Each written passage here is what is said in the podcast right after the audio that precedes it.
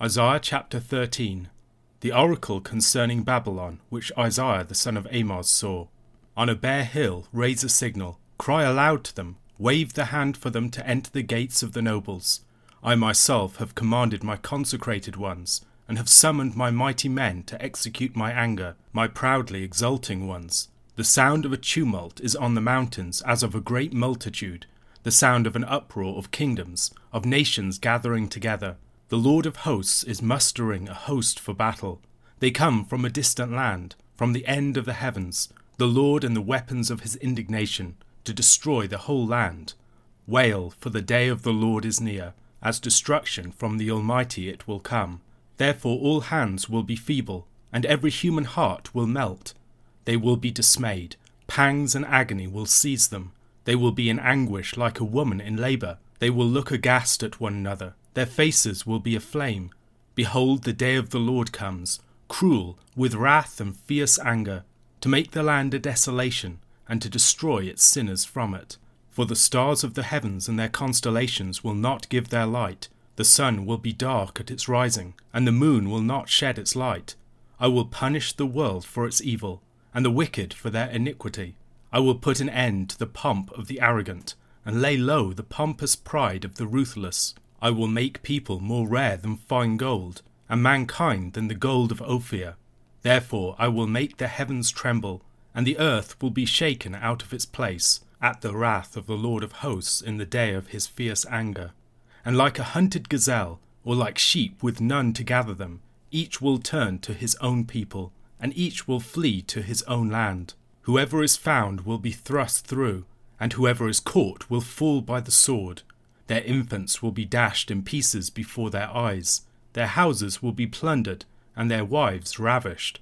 Behold, I am stirring up the Medes against them, who have no regard for silver, and do not delight in gold. Their bows will slaughter the young men, they will have no mercy on the fruit of the womb, their eyes will not pity children. And Babylon, the glory of kingdoms, the splendour and pomp of the Chaldeans, will be like Sodom and Gomorrah when God overthrew them.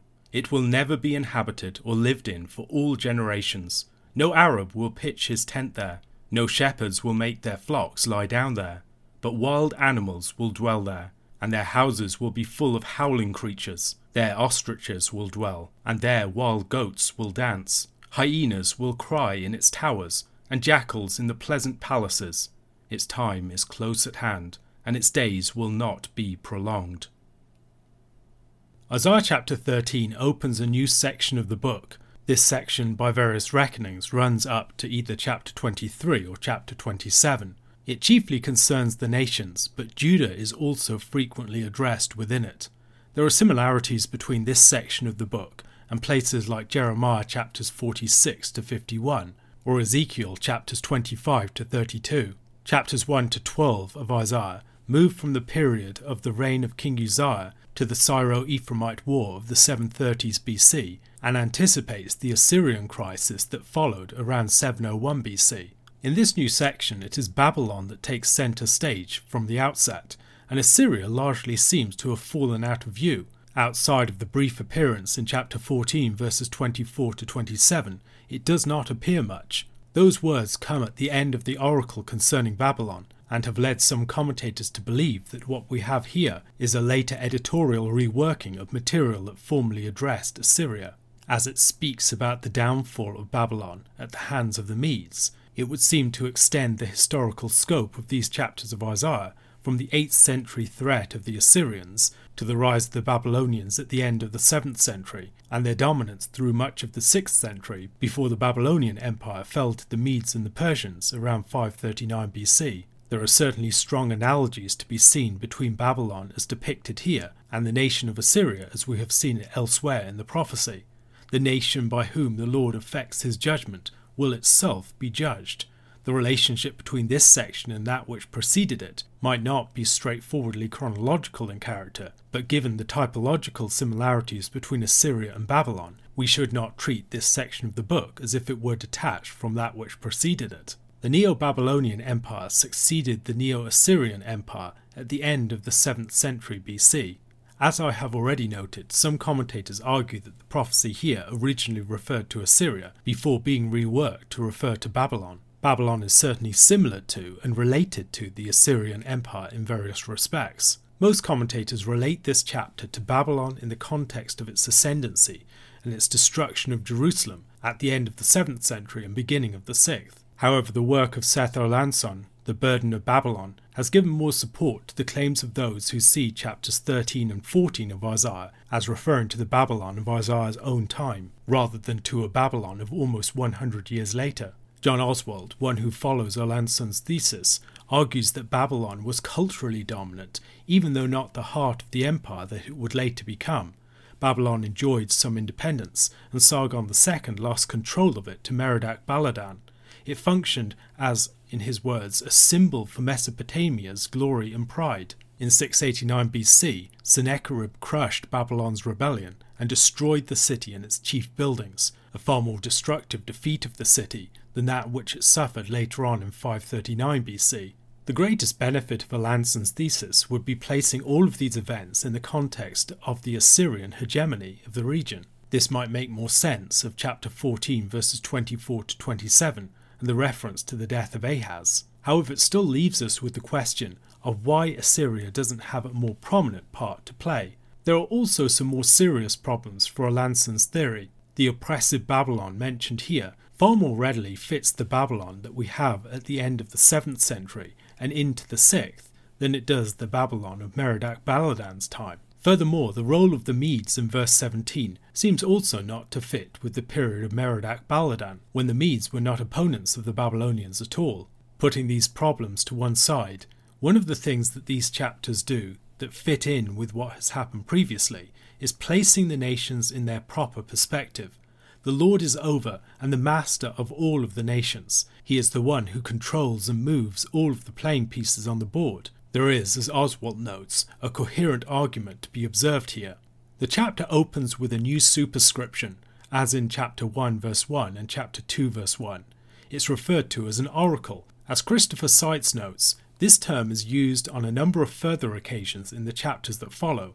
Many have seen this as a strong indication that we are dealing with a broader section of the larger book. This indeed seems to be the case, although the material of these chapters is not only inclusive of oracles, there are also woes, for instance, and the oracles that we have are themselves varied in character. The chapter begins with the Lord setting up a signal, summoning people for battle. We've already seen this sort of action back in chapter 5, verse 26.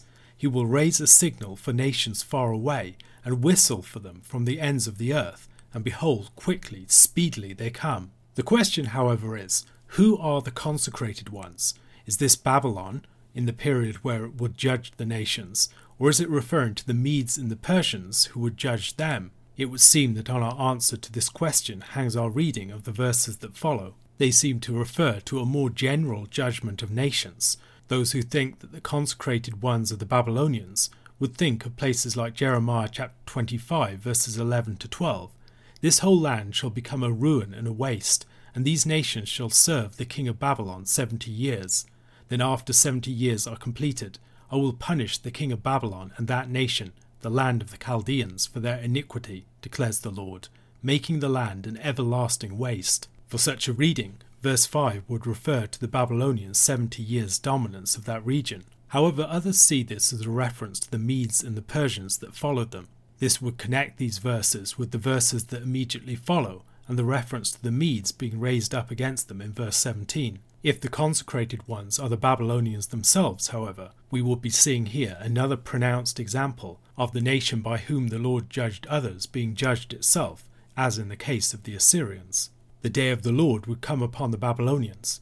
The scripture speaks of many different days of the Lord. These various days of the Lord anticipate the great eschatological day of the Lord. They are full stops in the sentences of nations, but they look forward to the greater end of all things, the final judgment when the Lord will judge all of the living and the dead. The focus here is upon the sin of pride, the arrogance, the pomp, and the hubris of nations, something that Babylon seems to represent in an almost archetypal manner, perhaps understandably given its association with the tower and the city of Babel. The Lord would sap them of courage, might, and will. leaving them incapable of standing against their adversaries.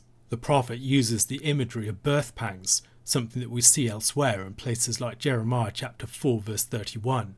For I heard a cry as of a woman in labour, anguish as of one giving birth to her first child, the cry of the daughter of Zion, gasping for breath, stretching out her hands. Woe is me, I am fainting before murderers. Alongside that imagery, there is also cosmic imagery. Perhaps the purpose of this imagery is to humble a nation that worships celestial bodies. We encounter similar imagery elsewhere in the book, in chapter 34, verse 4, for instance. All the host of heaven shall rot away, and the skies roll up like a scroll. All their host shall fall, as leaves fall from the vine, like leaves falling from the fig tree. We also find it in other prophets, such as Ezekiel chapter 32, verses 7 to 8. When I blot you out, I will cover the heavens and make their stars dark. I will cover the sun with a cloud, and the moon shall not give its light. All the bright lights of heaven will I make dark over you, and put darkness on your land, declares the Lord God. They would also be scattered and pursued, as like a beast before the hunter. Children would be dashed to their death, wives would be raped, and houses would be plundered. The psalmist might be referring to this in Psalm 137, verses 8 to 9. O daughter of Babylon, doomed to be destroyed, blessed shall he be who repays you with what you have done to us. Blessed shall he be who takes your little ones and dashes them against the rock. As I have already noted, the reference to the Medes in verse 17 here would seem to fit a 6th century referent, far more than it would a referent at the end of the 8th or beginning of the 7th century. Many commentators see problems with the claim that the Medes conquered the Babylonian Empire in the 6th century, arguing rather that it was the Persians. However, where scripture elsewhere refers to this, it tends to reference the Medes particularly. This is most clearly seen in the character of Darius the Mede in the book of Daniel, but also in Jeremiah chapter 51, verse 11. Sharpen the arrows, take up the shields. The Lord has stirred up the spirit of the kings of the Medes, because his purpose concerning Babylon is to destroy it for that is the vengeance of the Lord, the vengeance for his temple.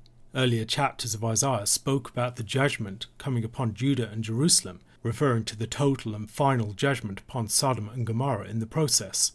In chapter 5, verse 17, it spoke of nomads eating among the ruins of the rich in the land, and the way that the land would be returned to the state of wilderness. The judgment that Babylon would face would be far more severe and final. It would not even be a place for nomadic herdsmen, it would be a place filled with the eerie shrieks and cries of nighttime animals, a city utterly desolate and humiliated. We find a similar account in Isaiah chapter 34, verses 10 to 15. There the prophet speaks of Edom. Night and day it shall not be quenched, its smoke shall go up forever. From generation to generation it shall lie waste, none shall pass through it for ever and ever. As human habitation is cut off, the city reverts to a place for wild beasts. All of this is a sign of the severity and the finality of the Lord's judgment. A question to consider Where in the New Testament do we see the symbolism of this chapter being used? In what ways could the judgment upon Babylon described here be understood as archetypal in character? Mark chapter 10, verses 32 to 52. And they were on the road going up to Jerusalem, and Jesus was walking ahead of them and they were amazed, and those who followed were afraid.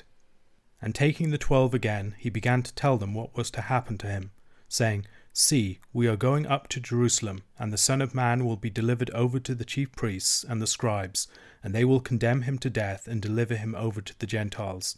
And they will mock him, and spit on him, and flog him, and kill him. And after three days he will rise. And James and John, the sons of Zebedee, came up to him and said to him, Teacher, we want you to do for us whatever we ask of you. And he said to them, What do you want me to do for you? And they said to him, Grant us to sit, one at your right hand and one at your left, in your glory. Jesus said to them, You do not know what you are asking. Are you able to drink the cup that I drink, or to be baptized with the baptism with which I am baptized? And they said to him, We are able. And Jesus said to them, The cup that I drink you will drink and with the baptism with which I am baptized, you will be baptized. But to sit at my right hand or at my left is not mine to grant, but it is for those for whom it has been prepared. And when the ten heard it, they began to be indignant at James and John. And Jesus called them to him and said to them, You know that those who are considered rulers of the Gentiles lord it over them, and their great ones exercise authority over them. But it shall not be so among you. But whoever would be great among you must be your servant, and whoever would be first among you must be slave of all. For even the Son of Man came not to be served, but to serve, and to give his life as a ransom for many. And they came to Jericho, and as he was leaving Jericho with his disciples and a great crowd, Bartimaeus, a blind beggar, the son of Timaeus, was sitting by the roadside. And when he heard that it was Jesus of Nazareth, he began to cry out and say, Jesus, son of David, have mercy on me. And many rebuked him, telling him to be silent. But he cried out all the more, Son of David, have mercy on me. And Jesus stopped and said, Call him. And they called the blind man, saying to him, Take heart, get up, he is calling you. And throwing off his cloak, he sprang up and came to Jesus. And Jesus said to him, What do you want me to do for you? And the blind man said to him, Rabbi, let me recover my sight. And Jesus said to him, Go your way, your faith has made you well and immediately he recovered his sight and followed him on the way. As we move through Mark chapter 10, Jesus is moving towards Jerusalem. They're on the road, as they have been for the last few chapters, steadily travelling the whole length of the land down to Jerusalem. They're travelling down for the Passover, so there are presumably many others on the way with them. And here Jesus makes the third prediction of his death. He's going to Jerusalem, He's ascending to the place where he will be condemned and crucified. And his disciples are amazed, and the followers have a sense of trepidation. They know that this isn't a regular journey to Jerusalem, but that the ministry of Jesus is arriving at a critical point. It's important that Jesus declares his death beforehand. It's important to make clear that it is not an accident or fate overtaking him unawares. And Jesus predicts in incredible detail what will happen. The participants, what exactly they will do, and what the result will be that he will rise again on the third day. Having just described, however, the manner of his death, Jesus is approached by James and John, asking for prominent positions in his kingdom. And Mark maybe spares a few of the brothers' blushes by telling the story in a way that hides the fact that they made the request through their mother, Jesus' aunt. They want to be on his right and left hand in his kingdom. They want the thrones of honor, or the highest places at the feast. Yet Jesus makes clear that if they want those places, they will need to drink the cup placed before them. In chapter 14, verse 24, we read about Jesus' cup, the cup that he must drink, the cup of his suffering. They will also need to be baptized with Jesus' baptism. Jesus states that one day indeed they will share in his suffering in this sort of way. When they do, they won't just be like the people on the right hand and the left hand in the feast, they will also have to be like the people that we see on Christ's right and left in chapter 15, verse 27, the thieves on either side of him on the crosses. They will have to share in his suffering, and it will only be through that that places of honor are enjoyed at the feast. Jesus' reference to his baptism here is interesting. It seems strange to refer to Jesus' forthcoming death and resurrection as his baptism, what could be meant? Well, a number of things. First of all, it's a transitional event, it's a passage from one form of life to another. Jesus' discussion of his baptism presents it as a sort of trial by ordeal, an entering into the waters of the grave, or like Israel passing through the waters of the Red Sea. And the Apostle Paul would later speak of Christian baptism in connection with Christ's death in Romans chapter 6, verses 1 to 8. What shall we say then? Are we to continue in sin that grace may abound? By no means. How can we who died to sin still live in it?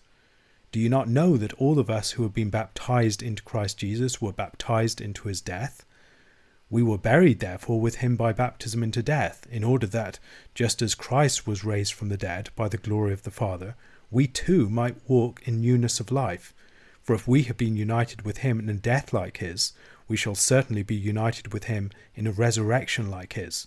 We know that our old self was crucified with him in order that the body of sin might be brought to nothing, so that we would no longer be enslaved to sin. For one who has died has been set free from sin. Now, if we have died with Christ, we believe that we will also live with him. It is through dying with Christ that we end up living with him. It's through entering into his death and his suffering that we end up with honor in the kingdom of God.